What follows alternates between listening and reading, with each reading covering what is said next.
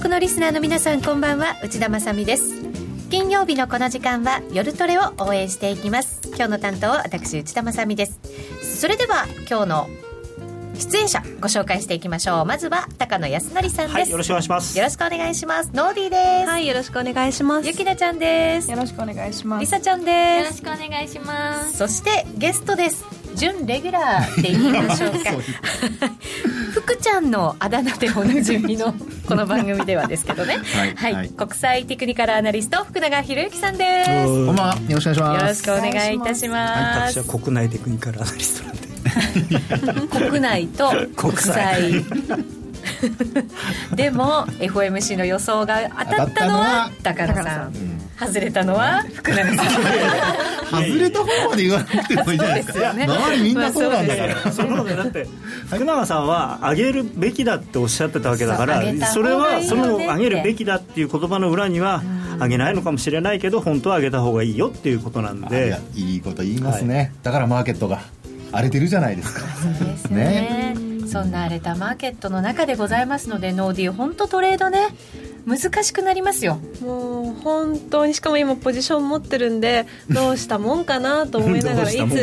そう、はい。まあ、難しくなるのかトレンドがしっかり出てやりやすくなる攻めやすくなるのかっていうところも含めてですね、はい、今日は福永さんと高野さんにじっくりお話を伺っていこうと思います。多分またね、はい、デモダービーなんかをやっちゃうんでしょ？きっとこの先も。と思います。ね、やっぱりトレードしないとね。そうなんですよね。やっぱりマーケット見続けてないと、そういうなんかこう感覚みたいなものって養えませんし、ね、せっかくね二人もあのこうやるっていう癖がつき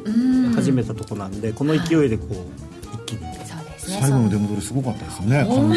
当かっこいい。ね、男前な。あのあと2週間あれば私が勝ったって言ってるんだからじゃあ、あと4週間あげようじゃない。ちょっとトレードしてるとこ見たかったです。目が血走ってました。固まってるかもしれない。本当夜何時に連絡してもユキナからは返事が返ってくる すごいな、まあ、あの頑張りすぎてあのオーバーワークであの 足が踏ん張れなくならないようにって、はい、夢にまで出てくる 本当に。それすごいよな、まあでもそんなもしかしたらトレンドが出てもしかしたらガツガツやらなくても利益が上げられるトレードができるような環境になったのかもしれませんのでそんなアドバイスもいただきながら進めていきましょう。今日のテーマはズバリイエレン FB FRB 議長ちょっとなんかぐちゃぐちゃになっちゃった。イエレン FRB 議長の気持ちを察して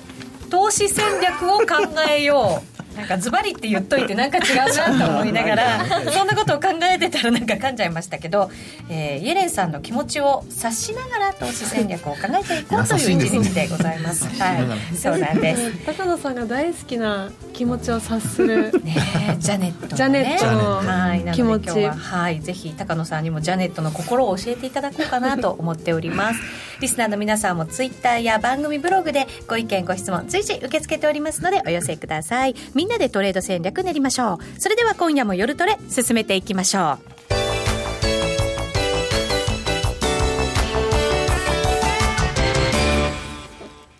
さあ福永博之さんをゲストにお迎えしてお送りする今夜の夜トレですがテーマがイエレン FRB 議長の気持ちを察して投資戦略を考えようです。です。です。はい、まずは昨日のその FMC の内容ですね、はい、から振り返っていこうかなと思うんですけれども、えー、高野さん、はい、そのあたりはちょっと振り返っていただけますか？はい、高野さんの手元にはですね、ジャネットって書かれた資料が一番最初にジャネットって書いてある。って書いてあるんですよ、ね、本当に大好きなんです。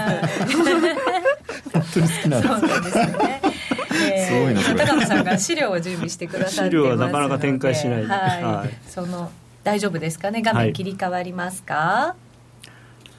まあ、まずその事実というかですね、はい、何があったかということなんですけれども、まあ、もう皆さんご存知のように利上げは見送りと、はい、でまあ、事前のですね市場の、まあ昨日の今ぐらいの時間のあの見方としてはですねまあ、もうどっちだかわからないと、やるかもしれないし、やらないかもしれないっていう人がまあ多くて、まあ、一応、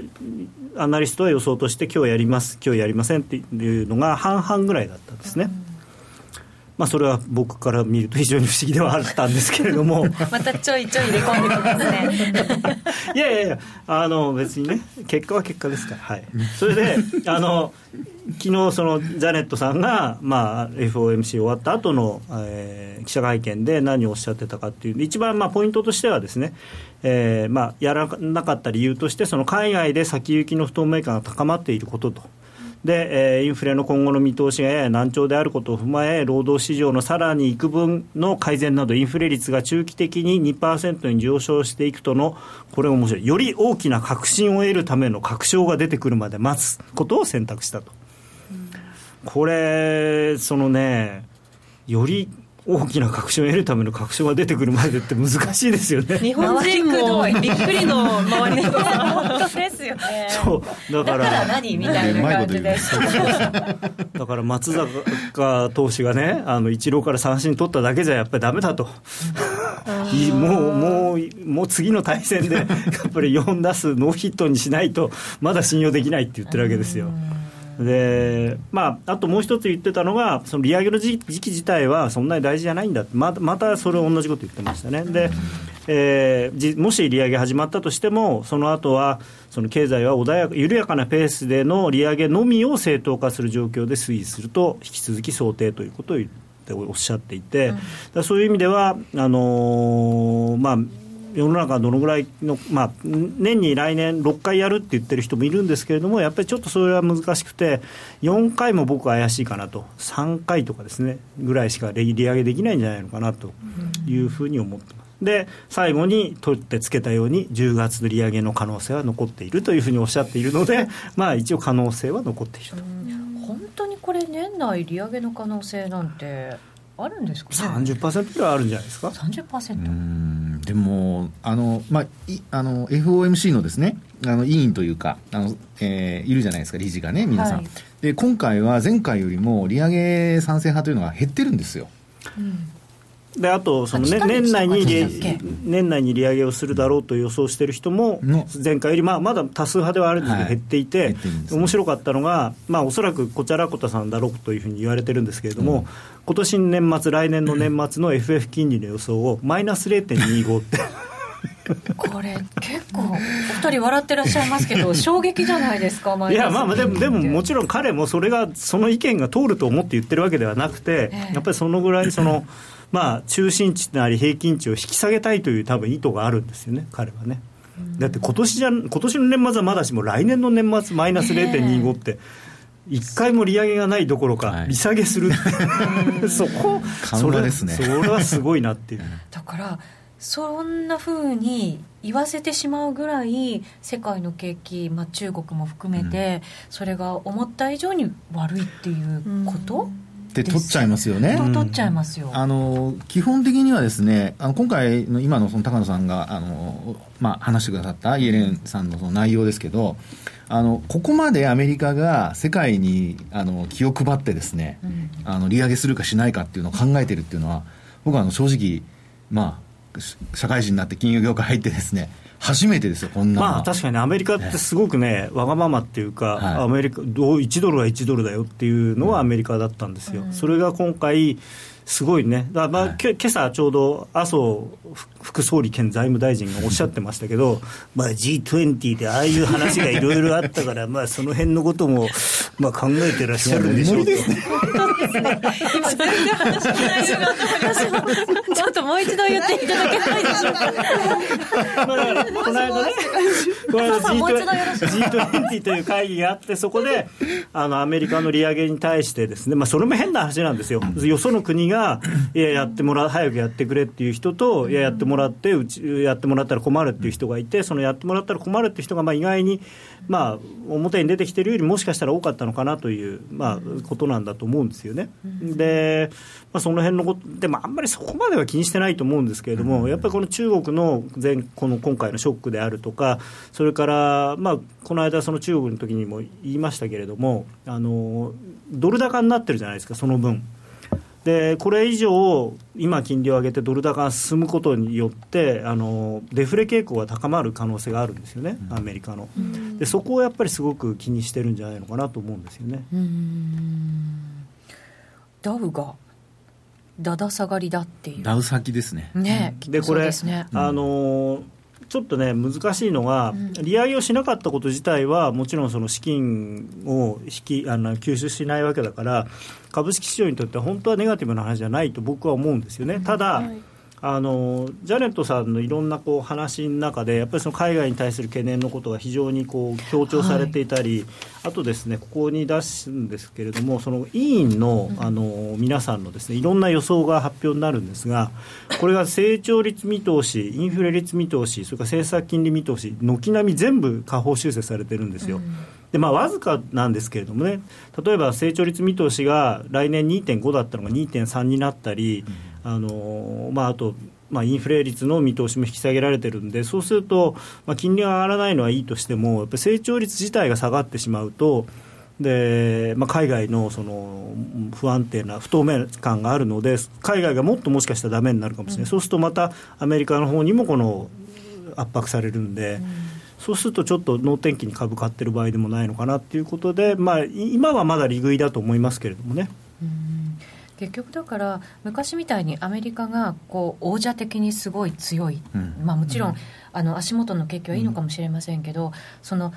中国であるとかいろんな国の影響がもうもろにアメリカにも影響してしまう。まあ、その世界経済がやっぱりものすごく緊密になってるっていうことを強調してますからね、えー、やっぱりそういうことなんでしょうね。うん。だからやっぱり周りの国にも配慮しないとアメリカとしてもよくないということの今回そういう表れなんですよね。そうですよね。でまた周りの国もね、あのまあ要はその連携が取れてると言えばいいのかもしれませんけど、いろいろアメリカにもいちゃもんつけてるというかですね、利上げするなとかしてほしくないとかね、これまではそういうこともなかったんですよ。周りの国からアメリカに言うっていうこともね。ですからお互いそういう意味ではあのまあ G20 とかで話が出たりだとか。あるいはその新興国から話が出たりとかっていうふうになってきているので、まあ、そういう意味ではですねだいぶそのまあ他の国からの、あの圧力ではないにしても、やっぱりこうアメリカ気を使わざるを得ないような、そういうのがやっぱり内田さんの話にあったその経済のつながりから、まあ、来てるってところはやっぱあるでしょうね、やっぱね。で今回あの、すごく僕は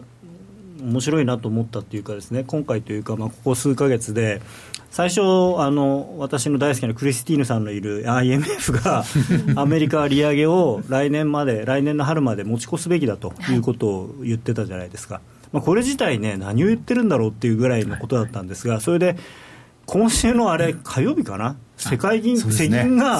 そうあの今回、アメリカは利上げをするべきでないと。はいその FOMC の直前にそんなことを世銀が言うって何それっていう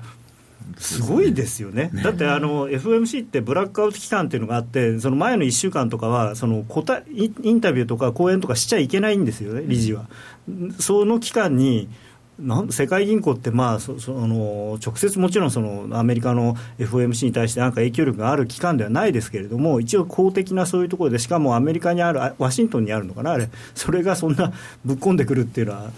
異常ですよね。ですね。僕も初めてびっくりしました、ね、だからよっぽどなんかあるのかなっていう。でやっぱりそこまで言われて、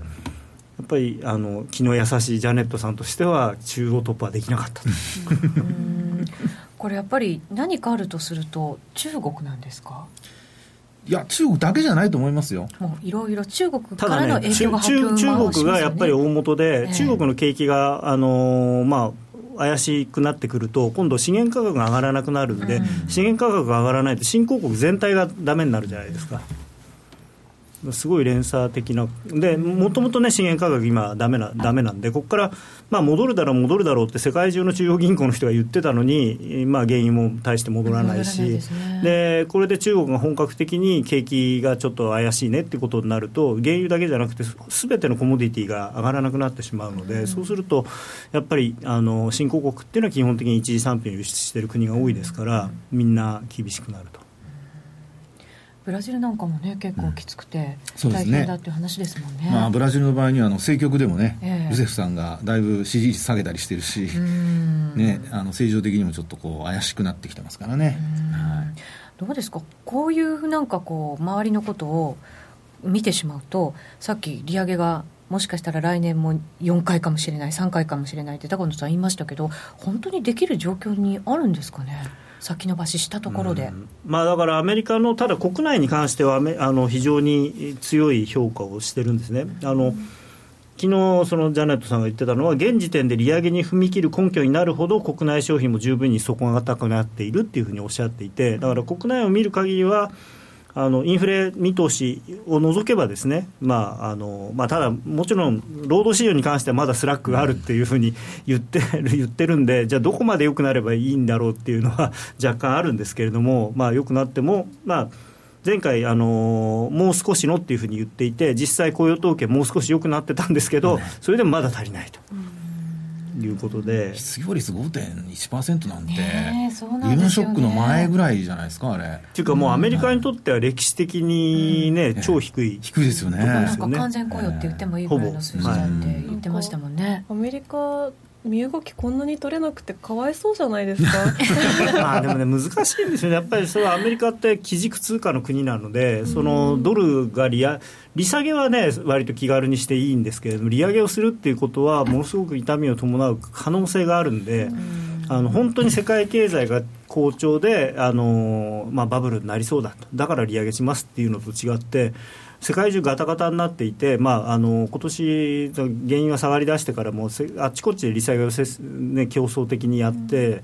でまあ、ついこの間もね、ドラギさんは、まあ、追加緩和考えるみたいなことをおっしゃってるわけなんで、その中でアメリカだけ逆方向に動くっていうのは、やっぱり難しいのかなっていう。うん確かにそうですよね、通貨の面考えたって、強弱感はっきり出てきますからね。であのまあ、そのもっと早くやるべきだったっていうのは、確かに一理あってですね、うん、ここまで要するにドル高になる前にやってしまえば、できたのかもしれないんですけども、ドル高がどんどん進んでる状況の中で、やっぱりやりにくいんだと思いますね、うん、これよりさらに一段って言っちゃうと、やっぱアメリカもきついと。ジェイドさんからで福永さん、はい、なぜに利上げすべきなのか。あこれね、うんあの利上げっていうのは単純にその金利が上がるっていうことだけじゃなくて、うん、結構いろんなメッセージを含んでるんですよ。メッセージ。メッセージ。でどういうことかというと、まあ、例えば経済的なメッセージだとか、うん、あるいはその、まあ、先行きに対してどう見てるとかですね、うん、そういうメッセージを含んでるんですね。なので、まあ、利上げするっていうことはあのさっきの高野さんのあのジ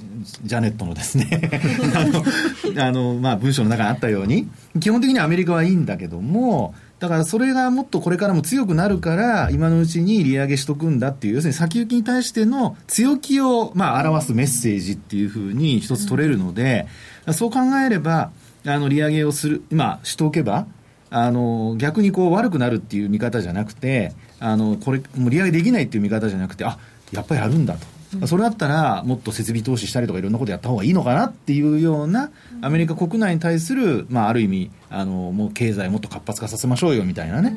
そういうメッセージにつながるで利上げがもし次から次へともしもしですよ。仮にその年3回か4回ってもしあるとすると金利って上がっていくとなれば今のうちに安いうちにお金借りといた方がいいじゃないですか、はい、そうすると今のうちに設備投資とかやろうっていう人は促せるわけですよああそこが動いてそうそうそうそうそう。次上がるとなればね、うそういうふうなことも一つはメッセージとして流せるのでなので僕はまあ基本その今の状態はまああの失業率こんな下がるとは思ってなかったですけども、5.1%までいってですね雇用の面がある程度あのリーマンショック前後のところまで戻ってきて、うん、でなおかつあの、まあ、いろんな経済指標を見てもそれこそあの悪い経済指標はあんまないのでそうなったらまあ正常化っていうことを考えると、先行き、利上げするんだから、今のうちにお金借りたりとかいろんなことやって、で、まあ、あの、まあ、ブーストじゃないですけども、ちょっとね、あの、エンジンかけて吹かした方がいいんじゃないのみたいなのをですね、メッセージとして流した方が、逆に、あの、将来、落ち込むっていうことじゃなくて、持ち上げるような、そういうあのメッセージにつながるんじゃないかなと思ってたんですよね。そういう意味では、アメリカは、ここ長い期間かけて、あげますよ、あげますよっていう メッセージをこう発してきて、もう。モンガさんからもアメリカは不動産バブルになっているから、利上げしないとやばそうという、もしかしたらそういう意味では、ちょっと不動産のあたりがこう活発化になっている。はい。そうですね、不動産はあのよく今言ってますよね、うん、あのアメリカ、まあ、これは僕はあのレポートを見た受け売りですけど、あの数人のあのやっぱり、えー、例えば物件を見るのに、はい、これまだ1人来るか来ないかだったのが、うん、もう3、4人の、まあ、それもグループで。であのちょっと前までは中国人だったんですよ。それがまああのまあ、なんですかね、アメリカ人がこう来るようになったとか、アメリカ国内ですよ、っていうようなことが、まあ、あの最近、レポートで出てきたりしているので、そう考えると、やっぱり中国の富裕層の人が来るっていうんじゃなくて、アメリカ国内でそういったことをね、やっぱりあの低金利の中であのちょっと探し始めていると。ですから、不動産に関しては、やっぱりある程度、そういう意味ではこう活性化してきてるっていうのは、あの言えてるんじゃないですかね。うん、そうすると本当だったら世界のことを考えないでアメリカアメリカのことだけ考えたら 利上げはする、うん、しておいた方が良かったかな、まあ、ただね、それで利上げしたいはいいけれども、例えばじゃあ設備投資しようかなと思っても、でも世界経済、こんなに落ち込んでるんだったら、うん、じゃあ、設備投資してどうするのっていうことにもなっちゃうわけですよ。そうですね、物作ったって売れない間が悪いというか、えー、やっぱり今回のそのいろいろ心配があったのが、その中国のことでどんとこう表に出てきちゃってるので。うんからまあ去年の石油が原油が暴落した話と今年の中国のショックこの2つでやっぱりタイミングが取れなかったんじゃないですかね。うんこういうでも世界的にもう地球規模でジャブジャブな状態がずっと続いていて、でそのアメリカですらその出口になかなか踏み込めない状態で、踏み出せるんですか、ね、いやだからね、今後どこかの国が。例えばアメヨーロッパにしても日本にしてもこれだけジャブジャブなのに、えーあんまりバブルになってないじゃないですか、うん、だからそのやっぱりなんていうかな。こうベースになるその経済の活力っていうかがすごくやっぱり昔と違ってこう失われてるんじゃないのかなと思うんですよね。なんかすごい変だなって思い、思うのは、その全ての国がそのあの自国の通貨下げることでこうなんかどっか他の国があのそのマイナス分補ってくれるというか なんかその状態が続いてるから結局どそのアメリカが無理やり利上げするなりとか、誰かがこう動かないと もう何にもいい方向にいかないんじゃないかって思っちゃう。ババ抜きになってるんですよ完全に。だから例えばアメリカが本当にまああのー、経済が強いというふうに確信できて、はい、実際に利上げをしてアメリカにお金がどーんと流れてきたときにそれを受け止められるっていうか使い切るだけの自信があれば利上げできるんだけれども結局お金どんどん来ちゃってもいやこのお金どうすんだよってことになってその変なバブル的なことに逆にねなっても困るしと。難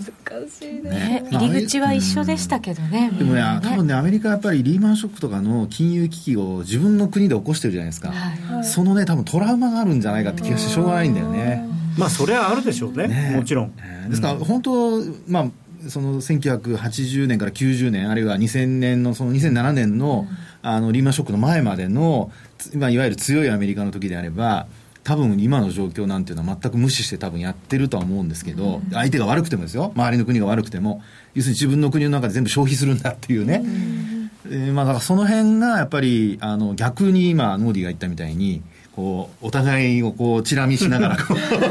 やってるからね、なかなか前へ進めない中国は、まあ、今でもね一応7%台の成長してるのですごいことはすごいんですけどやっぱり 10, 10何パーセントっていう時代ではなくなっちゃったし、アメリカはアメリカであのガソリン下がったら貯金しちゃう人たちが出てきちゃったし、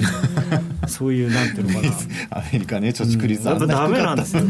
アメリカ人はお金余ったら使わなきゃそうですよね。そういう国民性だったはずですけどね。借金してキャッシュフローをなんか借金してる状態の方が正常みたいな。自分のお金持ってる方が異常なんですよねアメリカは。っていうイメージがあったのに。それで世界経済を彼らが引っ張ってきてくれてたわけだからそのその役割を彼らがちょっと自ら放棄してるっていうか、はい、いやいやいややっぱり何かあるといけないからお金貯めとかないとみたいなね、でその他のね その他の国に内需頑張って盛り上げなさいよっていうことを言ってるわけじゃないですか、もう日本なんて貿易赤字真っ赤っかですよ。頑張ってますよ。で日本もねその格下げなんかがあって、はいはい、でこう内需で力をつけなきゃいけないにもかかわらず、なかなかまだそういう状態にはなってないわけですよね残念ながら。日本はでも内需はきついですよね、やっぱり。あの一つは思うんですけど、例えば住宅投資なんかにしてもですね、日本って、まあ、そのもちろん地方に行けば土地いっぱいあるんですけれども、まあ、都市圏に行くと土地がないじゃないですか。だから、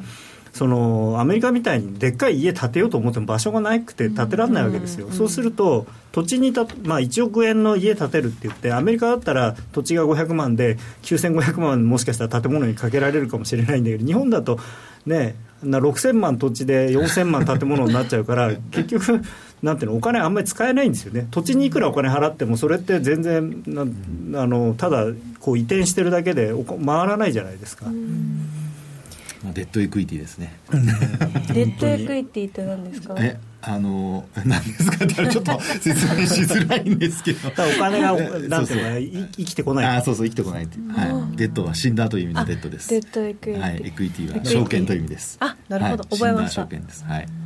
さあそういう環境の中なので今後のマーケットをちょっと考えていかなきゃいけないかなと思うんですけれど、まず株？はいどうなんでしょうね。アメリカがでも出口戦略にならないとするならばですよ。そうなんですよ。本来だったら株は上がってもいいはずがその景気が悪いということを考えると上がらない。下がるんじゃないか。多分ねあのアメリカはやっぱジャパナイゼーションじゃないですけどちょっとねすごく日本化してるんですよね、うんさっきのあの借金してでも俺は使うんだみたいな、そういう精神がだいぶあの薄れてきてですね。フロンティアスピリットが失われてる。本当に。で、そう考えるとですね、今のアメリカ株も実は PR がね、15倍ちょっと切ったところなんですよ。はい、で、あの強気になってくると、あの15、6倍、まあ6倍まではいかないまでも15倍の半ばぐらいまでいってもおかしくないので、今のそのニューヨークダウンの価格ってっていうのは PR からするとそんなに割高でも何でもなくて、うん、ましてやドル安になって輸出でね潤うようになってくれば将来考えるともっと買ってもいいはずなんですよ、うん、それがですねみんな強気になってないっていうですね。これはもうジャパナイゼーションのもう最たるものか弱気なアメリカ人。弱気なアメリカ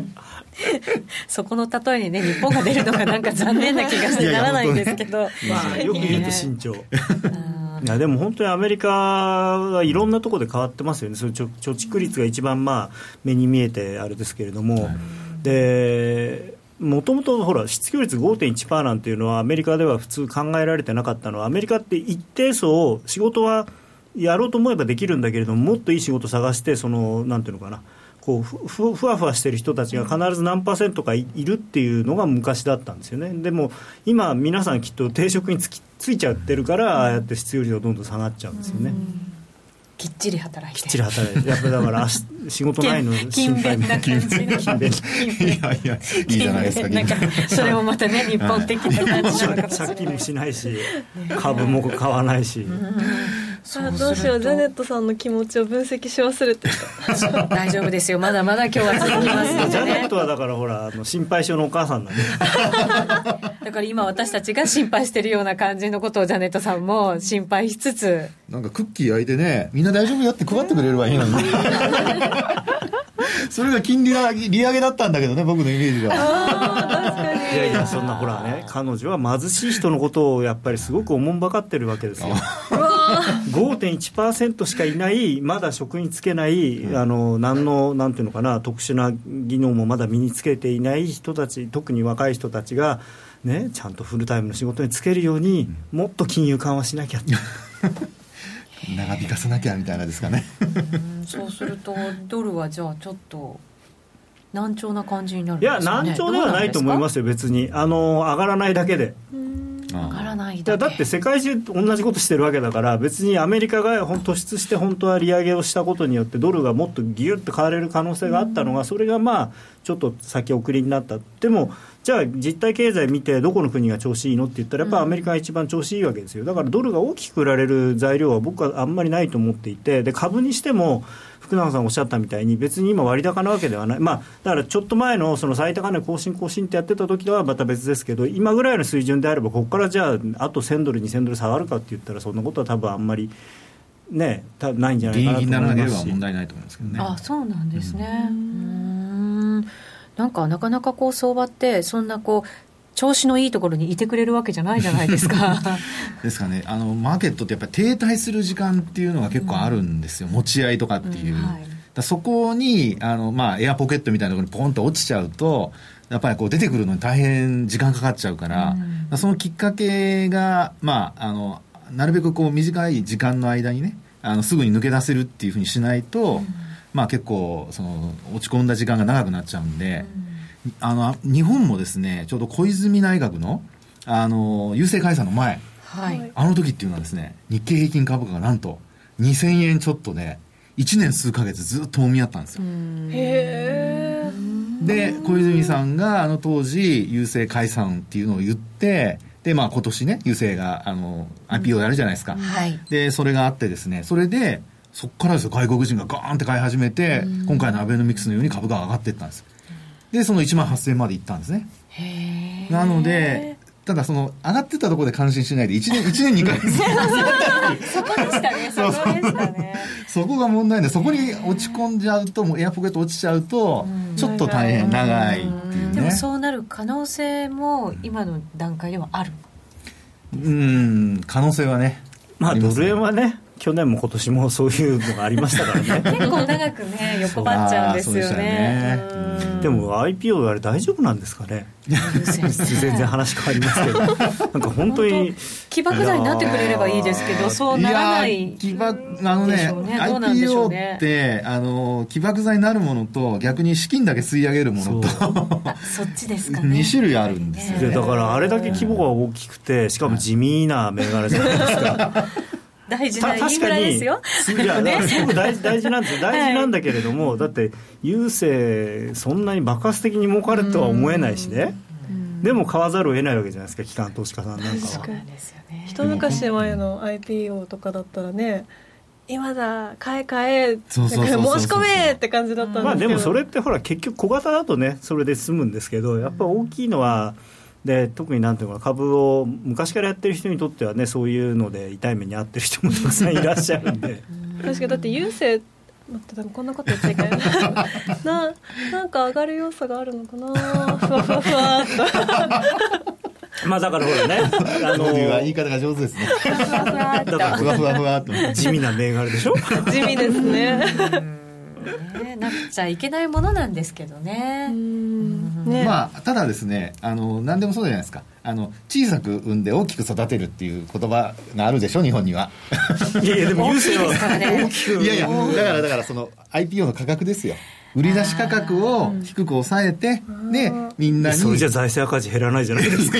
あの高く売ってもらわない全部売り出すいっぺんに売り出すわけじゃないんで基本的にはそこから成功してみんなが、まあ、ある程度あの利益を得てくれればその次の売り出しっていうのがまたね人気化する可能性がありますから。あなるほど。だって日本タバコだってまだ政府持ってるし。小出しに小出しにしていけば、そうそうそうそう。で小さくんで大きく育てると NTT のように。またそういうこと。いやだってほら2回目のね IPO 良かったじゃないですか。今日本当ノリノリですねなんかさっきコメントで今日いるのは高野さんのなんか双子の弟可能性はあるかもしれない。可能性はね。なので一旦じゃあお知らせを挟んでまだまだお話を伺っていきます。気になるレースが今すぐ聞ける。ラジオ日経のレース実況をナビダイヤルでお届けします開催日のレースはライブで3か月前までのレースは録音でいつでも聞けます。電話番号は0570-008460 0570-008460 0570を走ろうと覚えてください。情報量無料かかるのは通話料のみ。ガイダンスに従ってご利用ください。ソニーの卓上ラジオ ICFM780N 好評発売中。デザイン操作性もシンプルなホームラジオです。ラジオ日経のほか AM、FM が受信できます。お休みタイマーと目覚ましタイマー機能付きで価格は税込1万1880円。送料が別途かかります。お申し込みは03-3595-4730ラジオ日経通販ショップサウンロードまたはネットショップサウンロードまで。教えて高野さんのコーナーです。これも発表しちゃっていいのかな？え何かやるの、ね、教えて高野さん。教えて高野さん。あそういうふうに言うんだこれ。やろうかなと思っても2人ですがこそっと言っといてくれないと。かわいいな。2人で勝手にね盛り上がっちゃった。高野さんすいませんですね高野さん今の絶対見たかったと思う。んでもう一回仕切り直します。いきますよ。CM が終わりました教えて高野さん。教えて高野さん。はい。はい、せっかく CM で高野さんがクールダウンしたのに。またテンション上がっちゃいましたが、さらにテンション上がっていただきましょう、はい。夜トレガールズデモダービー。セカンドシーズン。おセカンドシーズン。セカンドシーズン？セカンドシーズン。早っワンシーズン1ヶ月ですからね。すごい。これだから連休明けかな9月24日はい。からそうですね。10月23日の1か月間。はい。でまた戦っていただくと。マーケットと。でもこれ面白いですね。一回やってみて皆さんこう自分のやり方とこうあと他の人がどういうふうにやってるかっていうのを 全部分かった上で どういう選択をするかっていうね。だから意外に今度はリサちゃんが大暴れするかもしれないし。とまあゆきなちゃんはきっとマイペースなんだろうね。マイペースでやりますよ。今あー最後のペースでいけばかなり激しい500万からマイペースだけど。3000万ぐらいになるかもね。回ももう500万円スタートって思わないでもう100万円のの資金がだけでややります。もう500なんで多すぎるフルレバのユキの 昇進してる。あだから傷つけまくあそうか。その代わりその100万円はフルレバね。頑張ります。それで十分ですよ。20万ドル以上持てる。前回はノーディーの優勝ではい幕を閉じたということでしたが、ありがとうございました本番強いですよね本当ここはねねやっぱりあのなんていうのこう経験者としての強みを。意地で。ねえ。でも2人も結構 FX には慣れた最初と比べたらみたい全な然。楽しくなってきました、お。嬉しい。最高うん素晴らしい一番嬉しい。最高に嬉しそうな顔してます今日。それはだってほらね FX が楽しいって言われたら自分の子供が可愛いって言われたようなもんですからねえ。なのでじゃあ今回の意気込みをじゃあ一言ずつお。りさちゃんから私からですか？わかりました今どうしようかなって考えて。いや一応順番がいいかなと思って。前回の王者が最後がいいかなと思って。そう。真ん中だったので前回は。私は前回はもうなんだ焦りもあったんで自分がポジション持ってない時に2人は持ってるから 絶対わーって言ってるんだとか思って焦って持ったら真っ赤っかになって えーと思って。どうしたらいいですか高野さんっていう状態になってたのでだからこの教えて高野さんのコーナーができたとも言えますよ。なので今回はあの人を気にせず自分のペースで着々と暴れずに。着々と。丁寧にあのやっていこうと思います。丁寧に丁寧にっていいですね。チャートをちゃんとあの見るっていうのを今度大きいのでで見れるしね。はい大きいので見れるので ずっと見ていたいと思います。うん。電波がある限り。W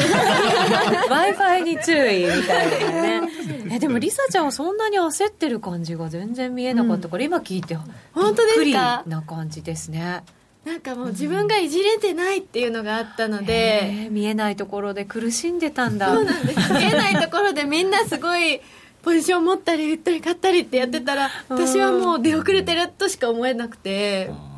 うーん。自分にこう、はい。合ったトレード方法ってきっと見つかるんですよね多分まだ慣れてないからですよね、でもまあ今回ね2回目ですよね。はい。なので今ね話出てきたように多分余裕を持ってややられるんじゃないですか、もう期待してます。お期待してまます。す。なんかもしよかったら僕もなんかあげちゃおうかな。福ちゃん賞いやいや今のはノリですからあノリでいうか。そこで逃げちゃった盛り上げるためにしかなかったしかも全国に向けて言ったのにあれ？あれじゃあなんか本当出す出さなきゃいけないです出してください。出してください今全く打ち合わせにないことを僕口走ってあの大丈夫です。全部打ち合わせないですから。そうです。仕方もしないですから。はい。余計なでもねあの本当リサちゃんは今度マイペースとこうコツコツコツコツっていうか割とこういい感じで来るんじゃないかなという僕の事前予想としては。丁寧に丁寧に。ははい。い、きちんとチャートを見て頑張っていきたいと思います。はい。ではゆきなちゃん。そうですね。前回はいい時もあったし最悪な時ももう全てを食らって傷つけて 傷つ傷傷つけられてチャートが彼氏だったんですけどちょっとなかなかうまくいかなかったのでもう損切りロスカットを必ず入れるようにして綺麗に。綺麗。綺麗な取引を していきたいと思います。切っちゃい切っちゃいみたいな、ね、まあまあ前回はね空回りしてた部分があったんで、はい、今度はもうちょっとこうなんていうかな独りよがりにならずに、はい。そうですね、相手のこう、ね、気持ちを押し量りながらやればきっと、ね、いいいいところをこう伸ばせば、はい、とんでもない成績が出るかもしれないし、うん、対決じゃなくても自分に自分と 自分との戦いだったので、ね、そうそうあのいやでもね修行の番組いつも僕あのセミナーでも言ってるんだけど FX はあの相場と戦うわけでもないし誰かと戦うわけでもなくて自分の心と戦うもんだから、うんはいそういう意味ではあの自分の欲望と恐怖をうまくコントロールしてあのゆきなちゃんはその前者が大きすぎるんで、はい、欲望となんとかをコントロールしての前者が大きすぎる。欲望が 大きすぎる、はい、アドバイスをどうですか？欲望が大きい人に向けての。でそれ500万円から800万円近くまでいってそこから200万円ぐらいまであ百何十万まで下がってっていう、はい、そういうすごいトレードしてた。ねもうあの前回のあの夜トレスペシャルナイトあの雇用統計ナイトの時にね、はい、あの聞きましたけど。すごいまあでもあのフルレバーのあの、ね、タイミングはあの最後1週間とかって決めてやった方がいいんじゃないですかね。なるほど いやいやいやそれはいいかもしれないですね、うん、確かに。最初はもうさっきの、まあ、100万円ではちょっと少なすぎると思うんですけど、うんうん、まあ、せめて300万か400万ぐらい使って。もう逆に最後はフルレバしなきゃいけないっていうシステムどうですか？いやいやそそれはねよくない。そうそういうのはねそういうのはダメですよね、そういうのは自分で決めることだから、はい、自分で今日のもうキーワードですね、うん、自分でいやでもお風呂入ってトレードするとかそういうのはいいと思いますよ。落ち着いてから。あ、そうなんだ。のぼせのぼせない程度にやる。それでも中でやっちゃうからあの子。今回2回目だからもうあれはなくしましょう。ワンショット10万ドルとかそういうのはもう好きにやって自分で。もうやりたい。気をつけよう。本当に気をつけますね。はい。多分100万ドルとかでやりそう。やらないです。もうさすがに。もうはい成長しました。では王者のノーディー。まあ、ディフェンディングチャンピオンノーディーとしては？なんかなんか言いたいところなんですけれども本当に前回ので身に染みて分かったのは、マイペースに自分のルールを崩さずにやらないといけないっていうことなんですよね。まあ、とか言いながらも結局はなんか2人の様子を見てまたとんでもないトレードに走りそうな気持ちあの予感もするんですけどあの前回は1個だけ自分で決めていて成り行きでしかエントリーしてなかったんですけど、もう2人も慣れてきたのでイフダンとかあとあの決済とかも全部お塩とかもいろいろあのちょっとしたテクニックを高野さんに入れていただいて あのもうちょっとテクニカルなこともやりつつ戦えたらなと思いますね。すごいなはい、さすがディフェンディングチャンピオン、ね。うん、素晴らしい、はい、その意気込みを持って、えー、連休明けからになります。9月24日から10月23日の20時30分までの1か月勝負ということになります。番組始まる直前。直前？まあ、23打ち合わせまで。打ち合わせ20時30分ですよそうです。20時30分。そうです。23日の20時30分ですね、本当本当そうです。冗談みたいですね。23日の20時30分。今なんかよくわからなくなりましたみんなこうやってスマホいじりながら入ってるんですよそうです。はい。ちょちょっと待ってください。今よしで言ったみたいな。え。ー、有言実行というメッセージも頂いております、みんな頑張っていただきたいと思います。教えて高野さんのコーナーでした、はい、CD 金井さやかの90日で仕上げる TOEIC テストステップバイステップコーチング好評発売中。500分にも及ぶ音声ファイルとボリュームたっぷりの PDF ファイルを1枚に収納。しっかり確実にテストに向けた指導を受けることができます。お値段は税込5400円。送料が別途かかります。お申し込みお問い合わせはパソコンスマートフォンからラジオ日経ネットショップサウンロードまでどうぞ。朝礼の3分スピーチ話すネタがないよはいラジコ晩ご飯のメニューが決まらないわはいラジコ野球やってるのに残業だはいラジコ寂しくて眠れないのはいラジコあなたのそばにいつだってスマホで聞けるパソコンで聞けるラジコ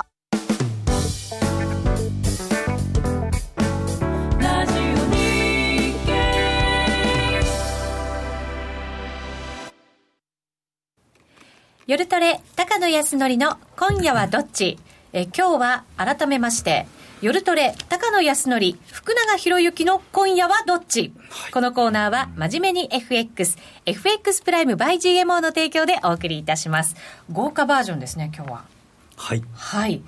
ここからは FX 取引を真面目にそしてもっと楽しむためのコーナーです。よろしくお願いいたします、はい。まずは ちょっとまた FMC の話。戻っていいですか、はい、はいえっと、ちょっとこの、えー、表というかですね見ていただきたいんですけれどもこれ FOMC 終わるとですねいつも発表になっているドットプロットチャートという、まあ、いつもというかあの3か月に1回、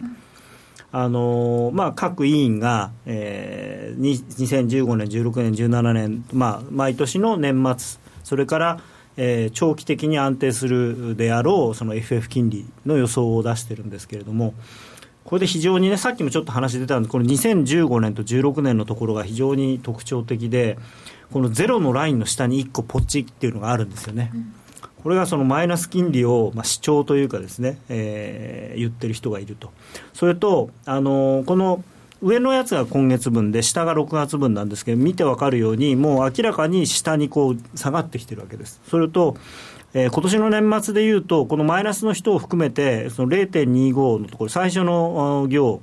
まあ、現状と変わらずという人がトータルで4人いるわけですよね。でこれが今までは2人しかいなかった、だから倍になってるんですよ。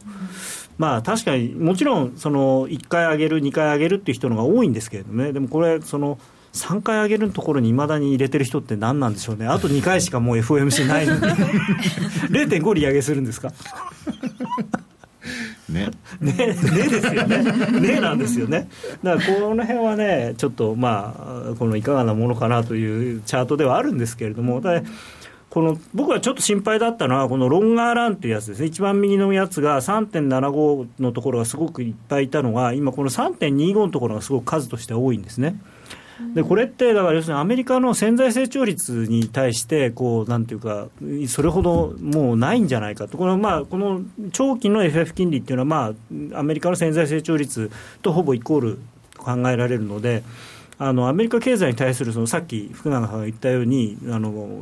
中央銀行として自信がありますよっていう態度を取るべきものだったのが中央銀行として、うん、ちょっとアメリカだめかなっていう感じにまあ、取れなくはないんですよ、この数字自体は。なので、そう考えると、やっぱり、ちょっとドル、確かに大きく買われるっていうのはもう難しいのかなと、だから、夢のパリティ、ちょっと失敗だったかなと、今回は。あら、高野さん、珍しく。まあ、ただ、もちろんね、そのドラギさんがね、追加緩和考えるって言ってるんで、そのユーロでユーロからの要因でユーロ安が進む可能性はあるんですけども、まあ、あの明日ギリシャで変なことが起こるとかね、あさってか。あの選挙があるんで、はい、あの、ね、突然わけのわかんないのがまたすごい台頭したりとか、そういうのはあるかもしれないですけど、基本的にそのドル高が、ドルがぐっと引っ張って、ユーロをパリティまで持っていくっていうのは、もうパターンとしてちょっと難しいのかなっていう、少なくともこの今シーズンというか、このサイクルでは。今後って何に注目していったらいいんですか、そういう状況をこう判断していくためには。まあ、そのアメリカの利上げ云々ってことに関して言えば、そのアメリカのもちろん経済指標が一番大事ですけれども、世界のムードっていうことでいうと、まあ、中国をはじめとするその新興国の問題のある国たちがどうやってこれをまあ落ち着けるか。なんかちょっと怖いのがあのいろんなアナリストが言ってるのを聞いてると、まあ、なんだかんだ言って中国は特殊だと、あそこはその民主的な、えー、プロセスを経ないであのありえないような政策を即時実行できる力を持った国だからだから何とでもなるんだっていうふうにおっしゃってるんですけれども、まあ、今の株価を見る限りあんまり何とでもなってないんであれほどね、無茶なことを言って、もう売っちゃだめだとか、買ってもいいけど、売るのは何年だめだとか、その下がってるのは売買停止とか、空売りしたやつは 警察が逮捕するみたいな、そんなこと言ってもさ、ね、上がらない、反発しないっていうのは、大丈夫なんですかね。いや売れないと買えませんからね。逆に。なんかもうもともと持ってないから今買っちゃえって一瞬思ったんですけど、うん、冷静になんかもう押し売りですよねひどいレベルの 買うのは買ってたけど売るなよって。こういう時福永さん福永さんは福永さんは何を見て判断するんやろう？えな何の判断ですかねこれ？これ今夜はどっちに対する判断ですか、ね、えーと、多分そういう状況経済状況とかですかね、今質問いただいてるので。これねどあの僕が考える時ってそれぞれの立場で考えるんですよ、一応。それぞれの立場。あの投資家の立場で。だからヘッジファンドだったら何見るかなとか、うん、あるいはその個人投資家だったら何見てるかなとか、うん、あるいは自分がディーラーだったら何見るかなとか、うん、まあヘッジファンドとディーラーって意外と似てるかもしれないですけど、そういうふうにして一応考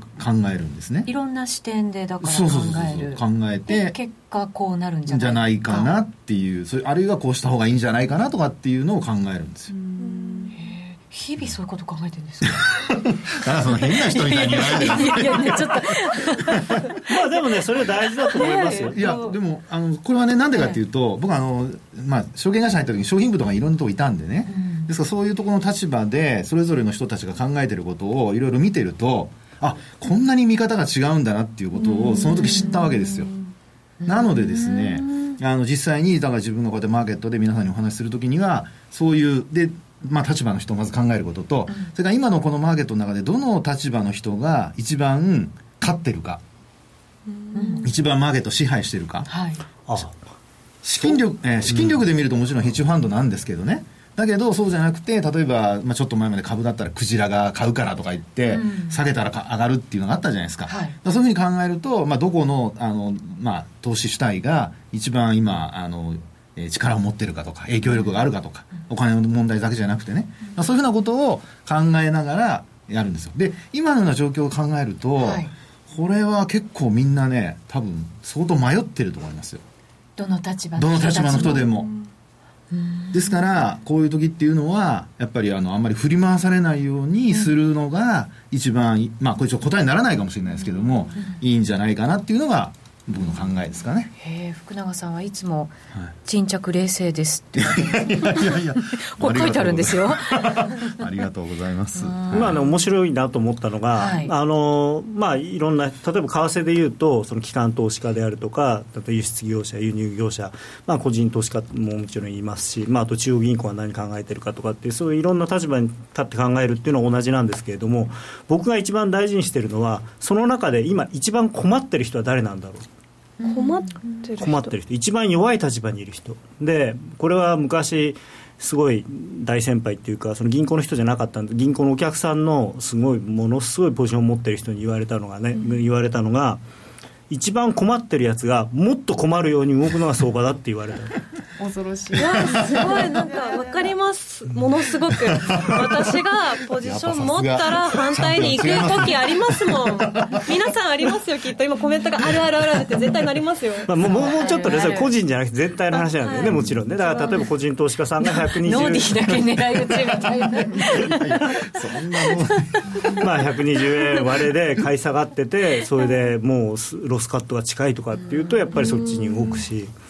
よね、で、うん、もう本当に苦しくてで切ったらそこから戻ってくって、うん、結構これ誰でも、ね、経験してることかもしれないですよね。ポジション持ってる人は自分のポジション絶対明かしたくないんですよ。分かっちゃうとそういうのが狙われるから。まあ、だからね、世の中に出てるああいう話っていうのは、あの嘘を半分に聞いとかないと、本当かどうか分かんないですよね。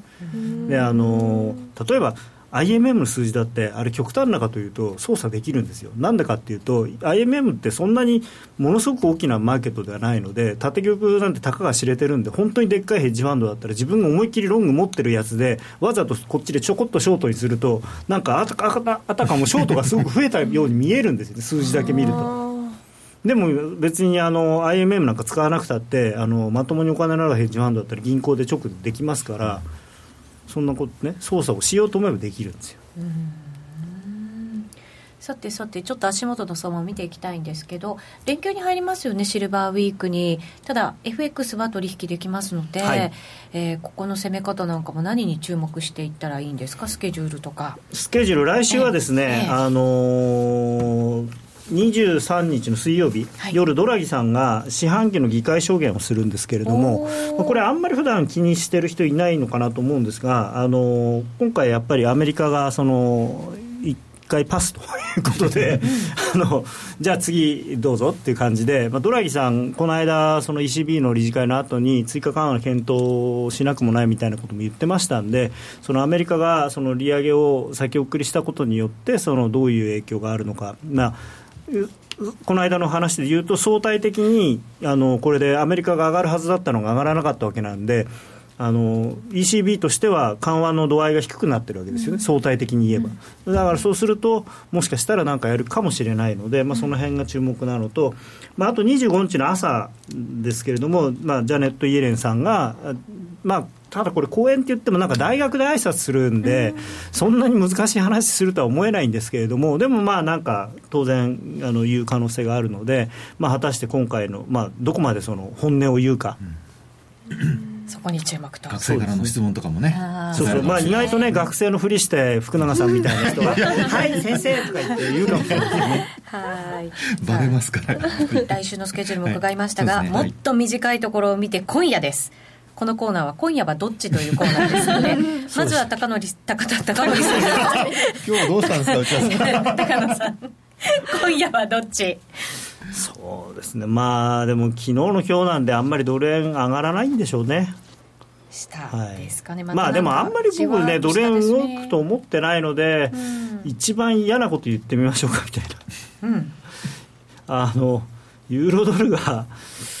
ユーロドルが、うん、1.14ぐらいがそこでもうちょっと上がるかもしれないなと。いや非常に断腸の思いではありますが、ユーロを買うなんていうのはね、非常に不愉快ではあるんですけれども、あのまあ、今、チャートの形としてはね、ユーロは買いですね、はい、はい、そして福永さん、今夜はどっち？僕はもう素直にドル、やっぱりショートですかね、はあ、まだ下がると、はい、どれぐらいまでショートしますか？あの突っ込んでショートはしません、戻ったらショートします、戻り売りです。戻り売り、戻り売りで、じわじわ攻めていく感じですね。はい高野康則福永博之の今夜はどっち？このコーナーは真面目に FX FX プライム by GMO の提供でお送りしました。それではここでお知らせです。相場が大きく動き始めた今だからこそ FX にチャレンジしてみませんか？FX プライム by GMO では多彩な FX 商品を提供しています。自由に取引できるスタンダードな FX なら選べる外貨をストラテジーを選んだり作ったりシステムトレードをするなら選べるミラートレーダーとちょいトレ FX。そして、値動きが小さくても取引チャンスがあるバイナリーオプションの選べる外為オプション。自分の投資スタイルに合った FX を選べます。FX を始めるなら FX プライム by GMO をご利用ください。株式会社 FX プライムバイ GMO は関東財務局長金賞第259号の金融商品取引業者です。当社で取り扱う商品は価格の変動などにより投資額以上の損失が発生することがあります。取引開始にあたっては契約締結前交付書面などを熟読、ご理解いただいた上でご自身の判断にてお願いいたします。詳しくは契約締結前交付書面などお読みください。さてそろそろ番組もお別れのお時間が近づいてきました。FMC が終わりまして、まあ、今後どうなっていくんだろうというところですけどどうですか？ドル円どこまで下がるって、はい、ノーディーも聞きたいでしょ、はい あのこれはですね経済指標が悪くなれば悪くなるほどっていうか、まあ、予想に届かなければ届かないだけ、はい、多分落ちていくと思います、あそうですか、はい。ドルが売られるっていうイメージ。売られるっていうイメージですね。だってこれまで上げると利上げすると思って資金がどんどんドルに向かってたわけだから、えー、結構そうなんですよね。ね。そこがだから剥がれ落ちるそうそう剥がれ落ちる。感じのそうですね。はい。そんなことないよって体を揺らしてる中野さんが。はい。さらに、えー、この後の延長戦でも深掘りしていきたいと思います。はい、ぜひ皆さんご覧いただければと思います。ラジオの前の皆さんとはこの辺りでお別れです。それでは皆さん、良いシルバーウィークをお過ごしください。さようなら。さようなら。さようなら。